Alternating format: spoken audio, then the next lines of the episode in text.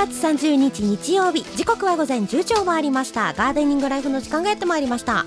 おはようございます、おはようございます。えー、もう連休に入りましてね。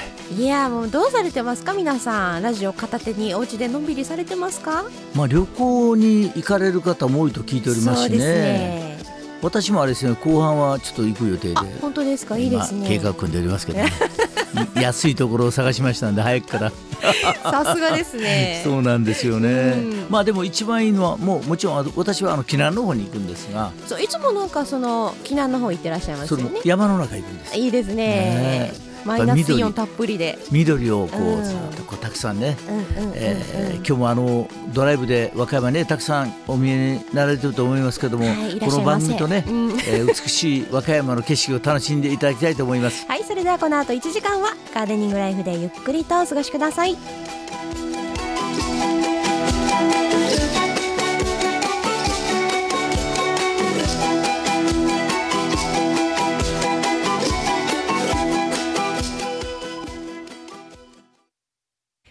それでは本日も1時間お付き合いよろしくお願いいたします。よろしくお願いします。さあそれでは藤岡さんおはようございます。どうもおはようございおはます。ようございます。連休連休ゴールかシルバーかわかりませんけど。テンション高いですね。ねえ。はい。藤岡さんこういう時にこう走ってますとね、うん。山の方を見るとあのシイの木ですかねあの白い花がふわはいーっとね、あれクヌギ類なんですか？何類ですか？じですね。えこのすだそうです。て言います。え？和歌山のすだじ、すすだぎさしす、うん。すすだじ、すだじ。はい。はあそうなんですか？はい。あまり受け受けが良くないですけども。右から左にしましたね今完全そうに。ブナブナ科のはい。あブナですね。は花い。聞いたことある言葉が出ると そう。パッと正規が戻りそうます。そうそうなんか昔これ話しましたよね、うん。ブナねしましたね。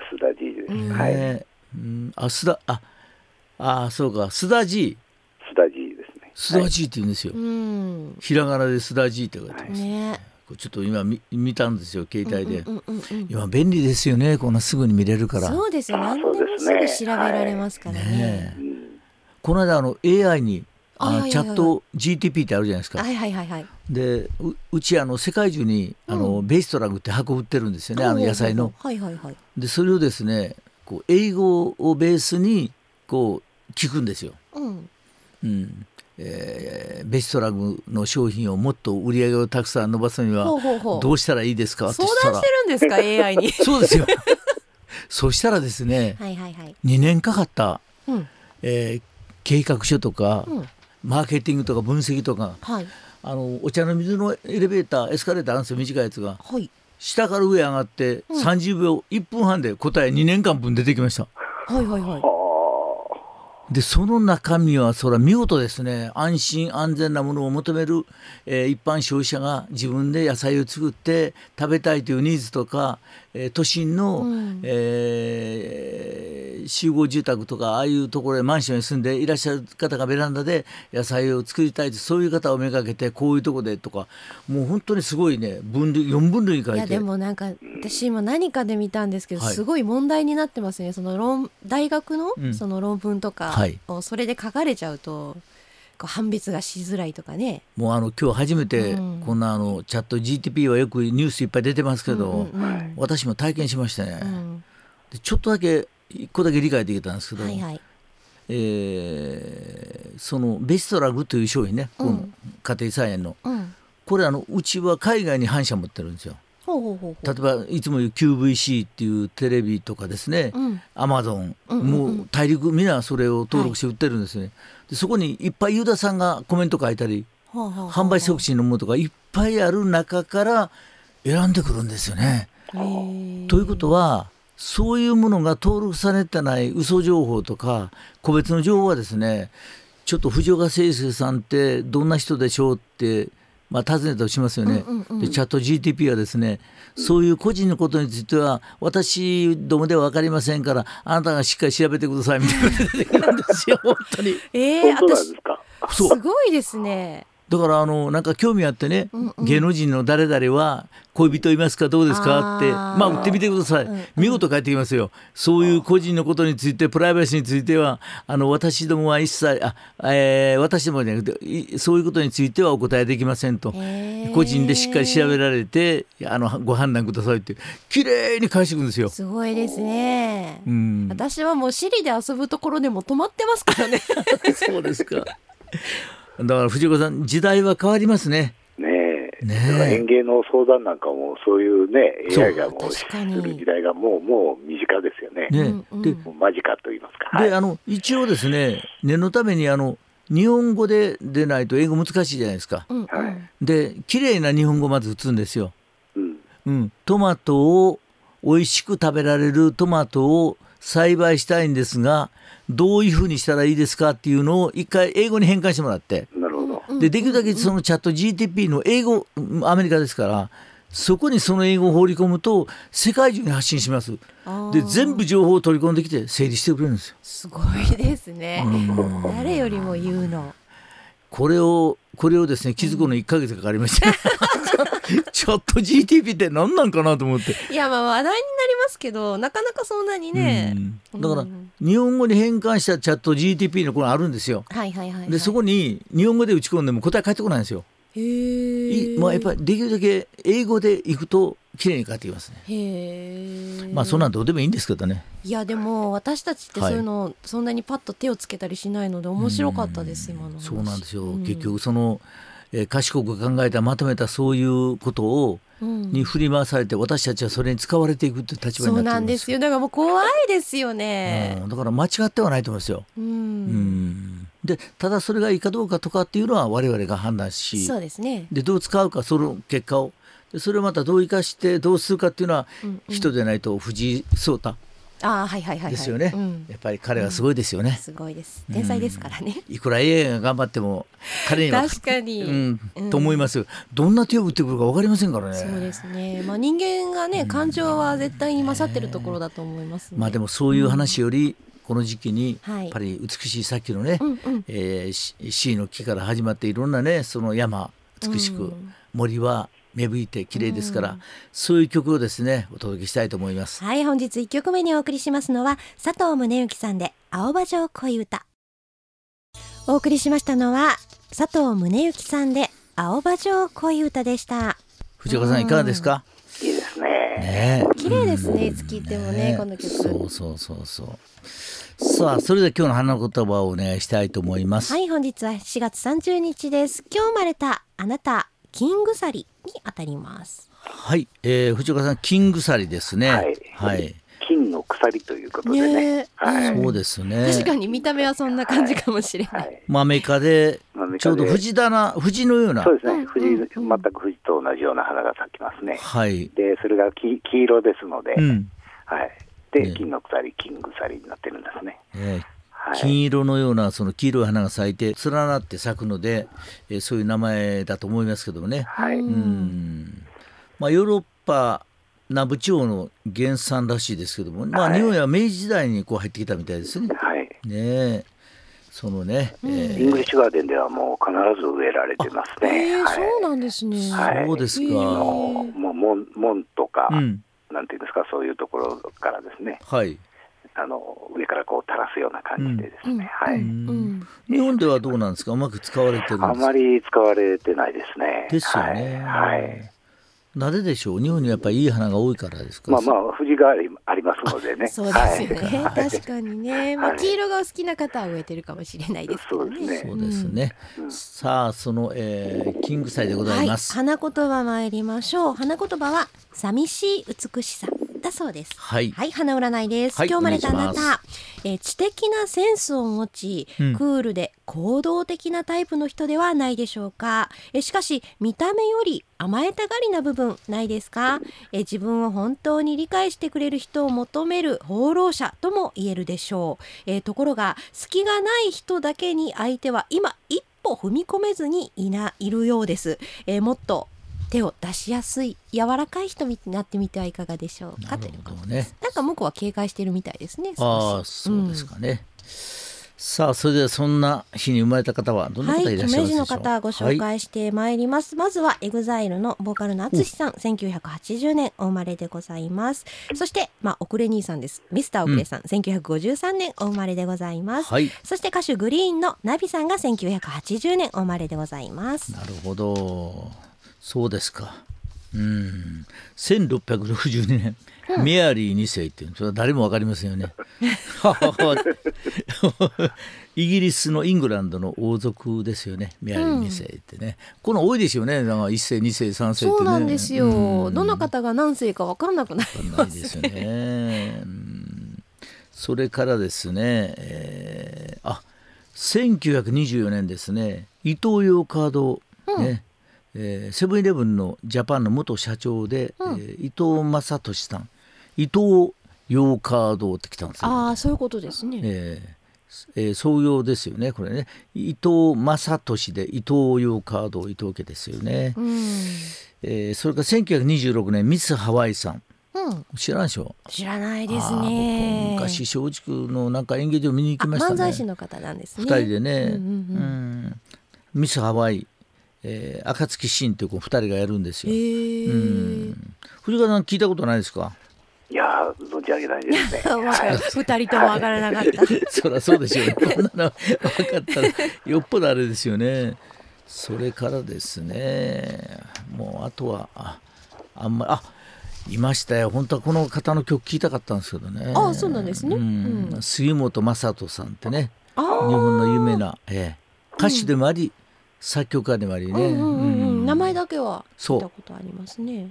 うん、私あの耳元で歌ってもらったんです。えー、杉本さんにですか？そう。たまたま来てえー。て、ギターは弾けますからね、もうこの頃のね世代といえばね、うん。皆さんギター弾けますよね。そう。うん。で杉本さんのその歌ねで「紅白歌合戦」も一回出たんですよ。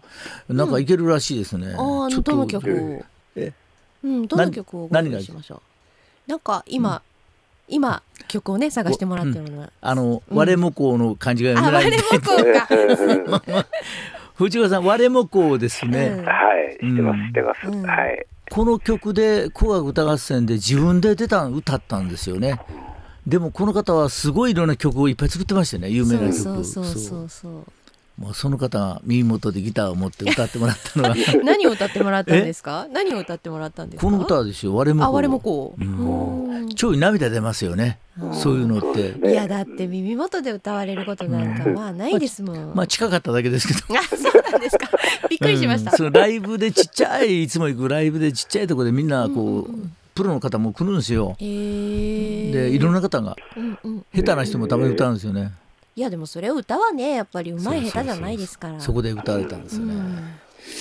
さあそれではですね、えー杉本雅人さんうんそうですね。ご存知の方いらっしゃると思いますんでね、うんうんうん。えーお願いしたいと思います。杉本雅人さんは何年生まれでしたっけ？1949年。49年ね、うん。はい。う。ん。ほう。何ですか今？おおが出ました。いや、あの、年齢知らなかったもんですからね。あすみませんね。割れもこってどんな植物でしたっけ？我もこうというのは秋にちょっとうん。先、えーか先に茶色いですね、うん。赤茶色の褐色のなんていうんですか、丸い豆みたいなうん、花をつけるんですね。うん、うん。はい、それが秋にこう咲くんですね。そうですね。ねはい。うん。ちょっとだけでも分かればその歌詞を聞きながらあのちょっとゆっくりきお聞きになれてる方は想像しながら聞いていただくとねいいかもしれません。よろしくお願いします。はいそれではお送りいたしましょう。杉本雅人さんで我もこうお送りしましたのは杉本雅人さんで我もこうでした。はい、えー花言葉がなんて？そうなんです。我もこうちょっと気になって花言葉調べてみたんですよ、うんそしたら変化。変化。移りゆく日々、はい、愛情。うん、明日への期待そういう感じ。なんか歌になんか合ってるなと思って、俺明日離婚するんだ、そうびっくりしましたね最後ね。まあいいですよねそれもね、うん一つの人生ね。うんうんいろんな人生ありますからね。そうですね。うんそう。なんかいいですよね。人生ドラマですからね、ドラマですよ、ね。え生きてることがもうゲームですかおらね私はゲームじゃないでしょ。そんなゲーム人生は RPG だと私は言ってますからねあそうなんですか、どうなんですか、それどういうことですか？RPG、RPG ってそれね冒険しながら、うん。こうじいろいろやっていくうんゲームをこう RPG ロールプレイングゲームであロールプレイ RPG ロールプレイングのことよくあの会社の中でやるんですよ。テーマ決めて。あみんながこう討論してロールプレイングって言うんですよ。うん。うん。それこそこ自分で決めていろいろ道を作ってこう冒険していくっていう。そう。するとみんなが一つのテーマ、まあ、例えばこの商品をうんうんうん。どうしていこうって言ったらみんな言うじゃないですか。うん。いやもう最後はやっぱり会社の経営のためにこれはこんなして売らないとダメだって言ってうんみんなが社長になってしまうという。ロールプレイングなるほど。狙いはそこ。狙いはそこ。うん。な藤川さんいかがですか？なるほどと言って聞いてました。あ今そうですか。うん RPG。RPG ああそうか RPG の赤いとこう。ん。RPG 日曜日の朝から。こんな硬い話を。なんかあの高岡さんの好きな「世界の終わりさん」でも RPG っていう曲確かありましたよね。そうですか、すごいな。いろいろあるんだな。本当に。藤川さんあの、はい。えーガーデナーズジャパンですね。このはい連休中、うん、本当たくさんのお客さんと、ああ嬉しいですね。ねえ。はい。それから、えー母の日に向けてね。そうですよ。もうすぐですよ。そう。うん、これもう超今話題ですから、我々業界の中で今年は園芸がいまいちだったんですよ。ほうほうほうほう。あの業界全体でね。うんうんうん。でもですね流通の話を聞くとうん専門店は売り上げ伸びてるんです。へえ多分一回こう買われた方が相談したりとか。ああなるほど。もっと専門的なとことか。あ楽しかったんですね。一度始めた方がね。そういうしっかりした専門店は売り上げ伸ばしてますよねそう。ガーデナーズジャパンありがとう。なんのこっちゃ。いやでもね毎年となると私も悩みがあって、はい。結構いろんな花を母の日にあげてるんですよ。はいはい、これはい、何が流行りかうん。何がいいのかがもう分からなくなってきて藤岡先生に聞きましょうそうなんですよ。じゃあ。なんか何がいいですかね。すごい簡単ねえ。藤岡さんはそういうねあんまりこう商売商売したような話はあれでしょうけど。ね、まあ、うん。流行というのはね、うん。まあ、その時その時の変化ですから、うん。あれですけども、うん。私ねあの地植えができるものがいいんですよ。母が地植え好きなの。そうね。あなるほね、ん。もうあの娘がですね毎年このアジサイ送ってくれたやつを確実に植えて、だんだんこうアジサイが増えていってですね。そうなんです。うちももうめっちゃいっぱいになってきてうん。今年は違うものをどうしてもあげたいんですよ、ねえ。うん。でもそのアジサイがところどころ結構な場所をいろいろと占めることによって、うんうんうん。その季節にこうちょうどアジサイってこうはまるじゃないですか。はい、年間通してねその今バラでしょ、うん、でこれ終わったらアジサイでしょ、うんうんうん。とかこう花のこのシリーズの中にアジサイが一つあるといいですよね。うん藤川さんそのアジサイ、まあ、どどういうものがいいと思いますか、はい、私もあのガーデナーズから、はい。あのかあのだいぶ昔ですけどね、うん。あうん。の買ったアジサイを植物園に植えてるんですけども、もう1メートルぐらいの大きさにこあう、こうとなって、今年楽しみなんですけどもね、はい、私はあの大原種苗さんの石井専務にはい、たまたま何かのきっかけでいただいたやつをはい、会社の入り口の庭のとこにうん植えたんですよ。はい、そしたら毎年綺麗な花咲かすんですよあねー。そうですか。うん何せあの専門の会社ですからはいそんな下手なものはくれないと思うんで 多分値打ちもんだと思うんですよ。あでも楽しみですよね。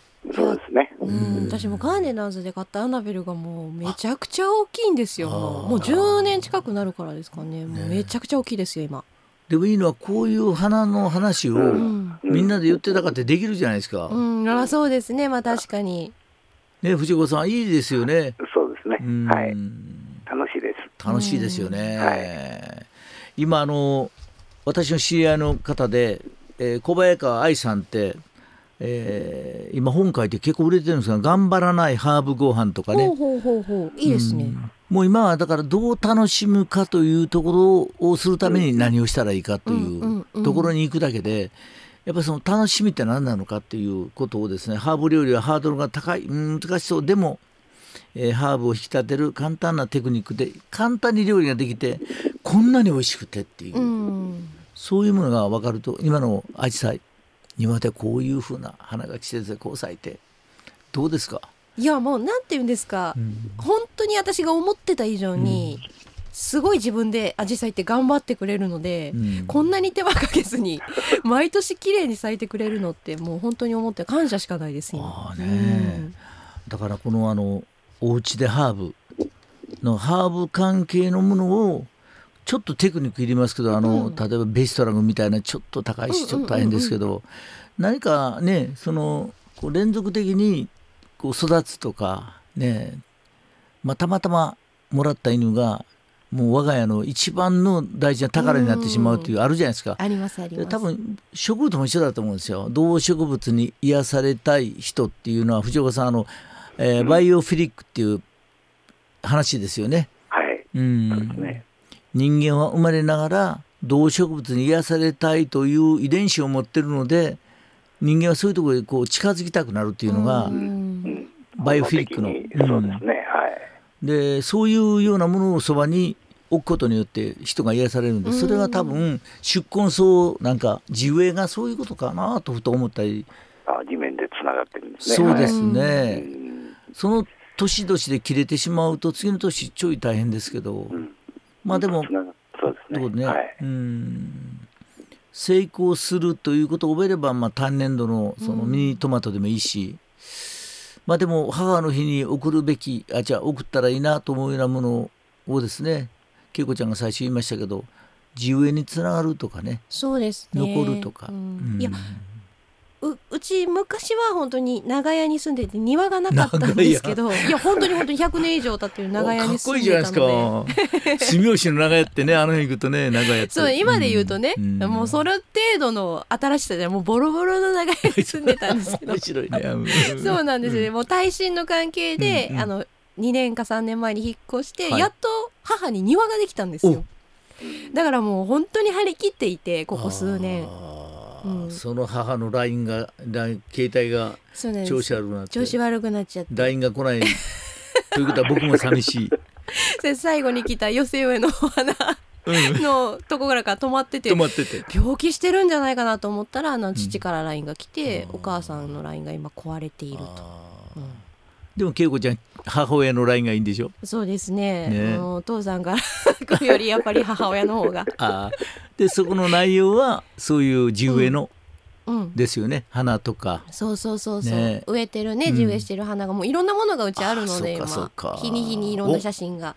すごいそですね。れ楽しみだったんです。来なくなったんでちょっと寂しいですね最近。だから鉢植えって結構しんどくてやめてしまうケース多かったんですけど、地植え始めてからですよね、うんガーデニングが楽しくなったのは、だからひ大きい広くなくてもちっちゃいところをいかにそれをうまくね。そうもう本当うちの母まさにそれで。そんなに広くはないので庭もね、じゃああれですね恵子ちゃんにこれからあの、うん。きあれですよね藤岡さんよりあの高いランクでコンサルティングを受けないと全然ですもう本当に。ね藤岡さんいいですよね。小スペースですごくいろいろ楽しめる、はいはい。うん。やっぱり地植え土を土にえっ、とこれはあの母の日のうん。プレゼントを、えー地植えに下ろして長く持たすとかその間に家庭菜園するとかいっぱいありますよね。やっぱり地植えっていいですね。そうですね。うん。ね短になるわけ、庭が短くなるわけですから。ないる。ほど庭が短いねそうですよね。はい。そうするとこういう話もね、えー今まで違う話からこんな話持っていけるしうん。で途中で言ったそのハーブ、うん小早川さんのその本がすぐ売れてて子供さん3人いらっしゃるけどバリバリにあ3人かどうか知らないですけど。また嘘つきましたね。いい加減なこと言ったら怒られるんで、はい。でもあの子供さんいらっしゃる中で料理でこのハーブを使うことによって今ハーブの展開がすごく増えてるんですあよ。ー。うん。全然違いますよね。あのねやっぱり一つハーブがあるのとないのと彩りも味も全然違うので。ハーブ。私はあのババジルとうんイタリアンパセリは必ずいいですね使ってるんですよ。そうなんですよあのねそうなんですバジルとかパセリってそう、フちょっとレッシュバジルを入れちょっと入れたら全然違うのを教えてもらいましてね。あそうなんですか、ただ買うとわ私でもその料理に使えるという。そうですよね。はい。うん。すごいな。買うと大量に買わなきゃいけないけどお庭にあると使いたい分使えますので。そうなんですよ、うん。イタリアンパセリもそうです、そうですよね。はい。まあ、だからそういうものもちょっと難しいけどね贈り物にはいかないけど普段の贈り物っていうか普段うんうんうんうん母の日でなくていいんで、ああそうですね。うんうんそんなしてこうつながれば共通の命が共通のお互いの心につながるんで,、そうですよね。いいかもしれませんよね。さあそれではですね次の曲参りましょう。はい続いてお送りしますのはマイクマキさんでバラが咲いた。お送りしましたのはマイクマキさんでバラが咲いたでした。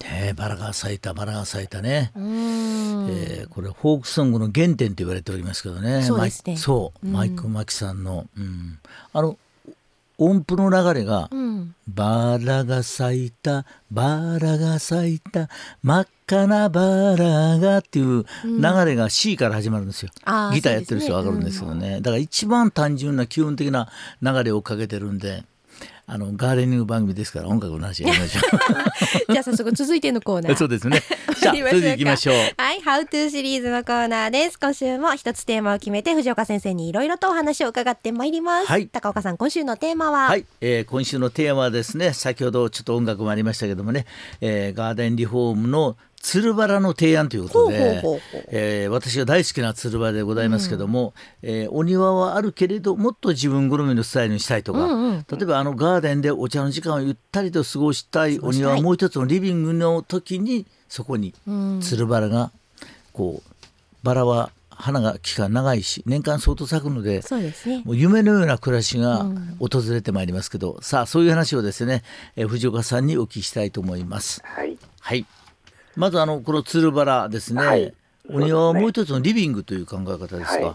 あのつるバラをまあ壁面とかですね、はい。まあ立体的にしますと、うん。この地面ではなくて縦に来ますので、うん。この狭い空間でもですね、もちろん楽しむことができますし、うん。うん。はい。そうですよね。そうですね。で冒頭でちゃんとお話しおかないといけないのはうちの、えー出来事ですけどはい。バラが伸びてきたんでお父さんこれちゃんとしてよって言われてふっと根元見たら鉢植えのバラが鉢植えのバラがものすごく大きく育ってるんですよ。でそれをこう誘引していってあげるとまたバラが喜んでで足元のバラの、えー鉢の土だけをいかにこう肥料をこう入れながらタイミング見ていくかで言いたいのは庭がなくても、えー縦に今おっしゃっていただいた縦の庭ができるという、うんはい。そういうことですよね藤岡さんそ。うことです。うん。はい。まずそういうことでえつるバラでその立体的な演出ができるってことですね。はい。うん、それと、その品種、まあ、園芸品種ですけれども、はい。まあ、あの初めてガンダリングするんだけどって言って、うん。バラってこう難しいようにね、はい。皆さんはい。思われるんですけども、うん。非常に育てやすいバラの品種がたくさん出てきてますので、例えば代表格というとどんなんですか？あの一般的にあのイングリッシュがイングリッシュローズと言われているものとか、うんフレンチローズという名前で、ね、デルバルとかこう日本で売られてるんですけども、はい、もうその時点で選抜をかけてますので、うんうん。はい、あの元々のあのふまあ、古いと言いますかね、昔からのバラよりも、より一般的な方が育てやすいものばっかりになってます。あそうなんですはいね。はいであのだから結果的にはうちもバラが、残ったバラが強いですね。そうですね、アイスうん。まあ、一番目にね、高岡さんとこはアイスバーグがあるんですけれども、そうです。それとあのアンジェラっていうね。アンジェラ、はい、これも強いですね。強いですね。うん、もう根元は虫に焼いてボロボロなんですけど、はいはいは強いんですよ。もう太ってで強いところだけ残ってるんですよ。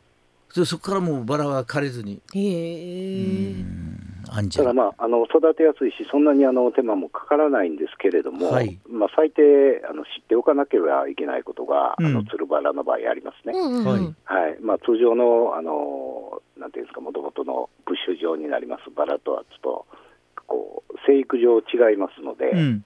バラはバラなんですけども、やっぱ管理の方法といいますか、はい。えーの方法が少し異なってきますね。うーん。はい、どういうふうにあのまずつるつるバラですから、はい。まあ、ずっとその例えばなんていうんですか棚のような感じにしたりとか、壁面にやるんですけれども、うん。やっぱりバラですのでまず4年に1回ぐらい更新かけないといけないんですね。はい。うんうんうん。はい、で太い枝を残そうとどうしても思ってしまうんですけれども、うん。意識してあたあの新しい次の強い枝の方に変えるということではあ、強剪定をしていかないと、うん。やっぱり長持ちしないですね。そうですよね。そこがやっぱりちゃんとやらないと、そうですね。残すとねで、はい。結局そういう新しいものをこう犠牲にするんで、うんタイミングでバシッとしてそこから伸ばしていけばいいんですよね。そうですね。うん。あと、あとは、まあ、花の楽しみ方なんですけれども、はい。あのー太陽の光を非常に好むものですので、うん。枝自体の先に必ず一つずつ花が咲くんですけれども、はい。その枝の下向きにこうつぼみができて、あの重たいからこう垂れてしまう枝は残さずに、うん。上に立っていく枝を残していくという、おほうほうほうほう。ーはい。なるほど。あそうなんですね。はい。はいうそうしていきますと、大体成功します。なるほど。はい、まあそれはまあ元剪剪定の,、あのうん。そうね。メンテナンスなんですけれどもそうね。ですね。はい。だから剪定をする時期は、はい。えーっと年間で通していつ頃がよろしいんですか？体はその鶴のあごめんなさい。あのバラの種類によってはい。二期、えー、四季咲きあるいは二期咲きですね、うん。まあの四季咲きだはいとまあ例としては。でまず1回目の花が終わった後すぐ剪定かける必要はあありますね。うん。はい。であれですよね。新しい芽から花が咲くのではい、古い枝からは花が出てこないですね普通ね。出てこないです、はい。ねでそとなると新しい枝をを先々にずっと伸ばしていくという形になります。でです。も元に戻らないと先ばっかりになってしまいますはいので、はい元に戻るのはこの冬の剪定でやるんですね。あなるほど。冬はい、うん。元のところまで戻って、また新しい枝を翌年出すという。う、んうん、元に戻るってどういう意味ですか？元に戻る。あの元あの場所場所ですね、花の咲く位置、はい。位置。ははい。い、先々に行ってしまいますと、足元の方のにはバラが咲かなくなってきますので。なるほ、ど。はいはいはいはい。はい、特に壁面なんかでやってますと、うんあのずっと置きっぱなしにすると、先ばっかりになっていくんですね。あなるほど。はい。うん、で足元の背の高さぐらいのところにうん。全然花が咲かなくなってしまいます。そうですね。んはい。それを、まあ、あの強く剪定するのは冬の剪定ということになりますね。ああそうかそうか、はい。であとは誘引ですね。誘引ですね。これでものの見事に横に近いぐらいに誘引していくと、あのなんて蝶が優勢なの何でしたっけ？そうですね。あの蝶が優勢んですけれどあそうも、はい。蝶々が飛んだからと思っ何でしたっけって面白かったです。合ってる合ってるよねともう自信がないんですよ。ここに枝がないからいて、こう下に持ってきたらダメなんですね。下向きに。うんうんうんでやっぱり蝶が優勢ですので、うん明るい上上ということになりますので、うんまあ真横がよりも下には持ってこないというふうにしますね。なるほど。はい。だからガーデニングの、えー、と一番基本なところがその誘引するのは、えー芽を、えーどこにたくさん出せるかっていうそうですね。明るい方に出せるようにということになりますのうんはいね。と蝶が優勢ですの腸がで。優勢。はい、うんこれはまああのバラに限らずトマトなんかも一緒なんですね。すねはいトマトをあの育てていこうと思いましたら、上に根伸びて生かさないとうんダメですね。まあ、あのいわゆるあれですよねその芽出た芽のところが私が、えーっと一番上だよと意識さすとそのそれぞれがみんな私が一番上だって言って頑張ってこう芽が出るんですよねそうですね。上に行こうとするわけです。なるほどねはい。それだけのことなんですよ。うんそこにうんあの栄養がどんどんどんどんいきますので、ね、はいはい。なるほど。はい。そして、えー皆さん方がですねこれは進めてほしいなお勧めしてほしいなっていうようなバラ、はい。どんなバラが？まずあの大きいものであればですね、はい。うんお大きい例えばパーゴラとかいう感じになります。と、苗苗間とかですね、はいうん。まあ、アイスバーグももちろんいいですね。うん。で、あの前からあの高岡家にもあります、はい。モコバラもいいんですね。モコバラね。はい、はい。モコバラも、うん。ちょっと花の時期が異なるんですけど、そうですね、はい。うん。で先ほど出たアンジェラなんかもはい大きいですね。で、一番結構あの、イングリッシュガーデンローズのあの時に有名になったのは、ピエール・ド・ロンサールというのがあるんです。はい。うん。バラの好きな方はもうほとんどの方がご存知なバラがありますね。はいこれは全部つるバラになりますねなるほ。どはい。あのあれですよねあの子供のあの、ま、漫画中にあれ出てくるようなトーマスのグラハム・トーマスあるんですね トーマス、はい。そグれラストーマスありますね非常にあのあんず色で綺麗なんですけれどもね、うんうんうんまあ、今ずっと申し上げたバラよりもちょっと弱い弱いと言いますか、うん病害虫に弱いんですね。そうですねはい。これ結構虫にやられるんですよ。だからちゃんとあの管理したらそれは綺麗なそれは、綺麗ですね。うんはい。うんで香りがいいんですよねあ、そうなんですね。えうん。であとはあのこの私の経験でいくとアンジェラをこうやるのは、トゲがきついのであはい。あ、あそうなんだ。だからあの手元にやるのにあんまりトゲのきついやつやるとはい。あの女性の方がうんうんうん。ちょっとこう引っかかったとか嫌がられるんで。あのバラ用の手袋を売ってますので、はい。まあ、革でできてるものが多いんですけれども、うんやっぱり必ずそれはしていただけたらいいですね、うん。バラのトゲがこう刺さった時には、トゲがあのそうそうそう。残ったりしますので。ね、うん。あの美しいものにはトゲがあるってやつで、あの トゲが刺さったら大変なんですよね。抜けなくなっちゃいますからね。抜けなくなるんです、そうそうそう。うん。そう。でその抜けないトゲはどんなして抜くんですか藤子さん。どんなしたらいいんですか 対応？いや、もうなかなか取れなかったら、まあ、ほほじくつも取れないんで、ね。まあ、あの出てくるまで待つんですけれどもね。いやもうそんなになんですね。私バラのトゲって刺さったことないんですけど。僕はもうしょっちゅう。いやそうでしょうね。やっぱりね。育ててるとね。うん。だからもう瞬間だったらうんもうピンセットでガー。ッとしてテクテクカッと抜くんですよ。で浅いやつは。つるバラの、つるバラのトゲは、はい。あのトゲは特にそうなんですよ。うんうんうん。そうブッシュ状のトゲはそんなことはないんですけれども、そうなんですか。トゲの形が違うんですね。あは。はいつるバラのトゲというのはなかなか厄介です。あはい。やっぱり手袋をしてってことですね。そうあなたのねそのうん。そのトゲで、はい。あのこう上に上がっていこうとしますのでね、引っかかって、そうかそうか。確かに。そういう形なんで。すね。けないですね。はい、鍵状になってますんで。なるほどね。うん。ということでございましてね皆さんこのあのつるバラっていうのが、えーフェンストレメトトレリスっていうんですがそういうのを立てて、そこにこうはい。誘引していったり、えーちょっとした壁面なんかにこうつやるとはい、あその周辺が本当に美しく季節が変わっていくたびに花も花だけでもなくて目とか、はい、えーそれから若葉とか、うんそして、えー次の花を咲かすためのこうなんか作業がガーデニングのなんか大事な、えー手段っていうか運動になりますよね、うんすごくね。自分が入っていけるんで。あといいですね。フェンスフェンスにバラがこうなった時やっぱりそのフェンス自体が綺麗ですから、そうですよね。はい。そうですね、うん。ぜひ、うん。あのチャレンジしていただけたらなと思います。ありがとうございあます。りがとうございます、本日のハウトゥーシリーズガーデンリフォームつるバラの提案お伺いいたしました。はい。それでは続いて一曲お送りいたします。長谷川清さんで別れのサンバお送りしましたのは長谷川清さんで別れのサンバでした。サンバ衣装は軽快でしょサンバでしたね。めちゃめちゃサンバでしたね。この最初このギター聴いた時はもう本当に 感動しましたようね、ん。もう誰が何人弾いてるのかなと一人でやってるんですよね、うんおしゃれですね本当にね。藤川さんこんなんどうですか？いやできるできたらいいですね。かっこいいですよね。はい。できたらね。うんそう。だからこういうので憧れてギターに入っていったんですああなるほど。ねあのガーデニングもそうですしやっぱりこう憧れから、まあ、とりあえずやってみることですよね。そうですね。うん。まず体験しないと、その楽しみとか面白さはわからないですからね。うんうんはい。ギターが6弦1本ずつ並べることがスタートで、あうん。でこう音合わすけど合わし方がまず分からないのと、ん。動画どこにあるのか分からないのとかそれからですよスターあトは。うんうんでもうダーッといってやっぱサンバまでこうとタンタタンタンタタタンすごい時間かかりそうですねああなるまで。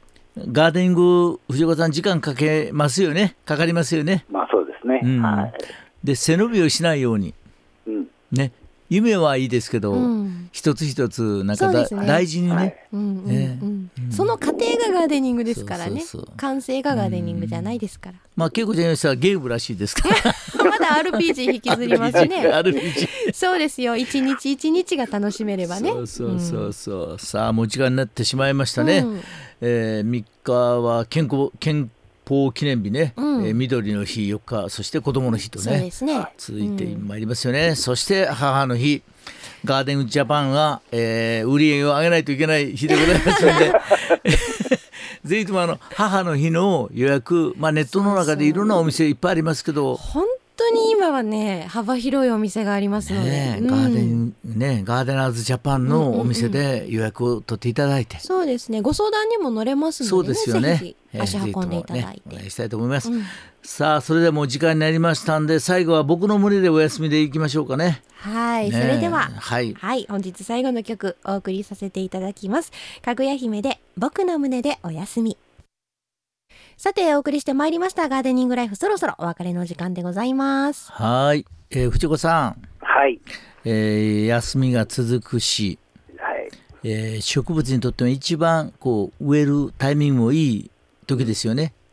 ね。うん、あの家庭菜園の皆さんやっぱり食べるものちょっと家庭菜園、あのブーム、ブームと言いますか、はい。はい、うんうんうんみたいそうなんですよ、はい、やっぱり朝の連続テレビ小説ですよね。牧野富太郎、また言ってますね。やっぱりあの植物の目線と大きく期待してるんですけど、はい、そうですよね。はい、あの一つ一つの植物についてものすごくこう目を向けますよね、うんうんうんうん。うん。この話はねいずれ特集でしっかりしたいと思うんですよ。牧野富太郎。世界の牧野えー何でしたっけ？牧野植物園。図鑑、はい、うん。うんはい。すごいんですよね。そういう中にいろんな植物のストーリーがあってそれを大事にね、えー素敵な奥さんに、うん。えーフォローしてもらったんでできたと思うんですよ、うん。牧野さんはね。まあそういう話をそうですね。たくさん貯めといておいて。貯めておきましょう。一気に。放 出は いしましょう、えーさてこの番組では皆様からのご意見ご感想お庭の相談などメールやおはがきでもお受けしております、えーメールでお届けいただける皆さんは、えー、gl アットマーク wbs ドット co ドット jp おはがきでは郵便番号六四零の八五七七和歌山放送ガーデニングライフの係までお送りください。お待ちしております。それでは藤岡さん今週もどうもありがとうございました。ありがとうございました。ガーデニングライフまた来週お会いしましょう。お相手は？はい、えー、藤岡誠介さんと私高岡信夫と木村恵子でした。皆様本日も良い一ま日を。た来週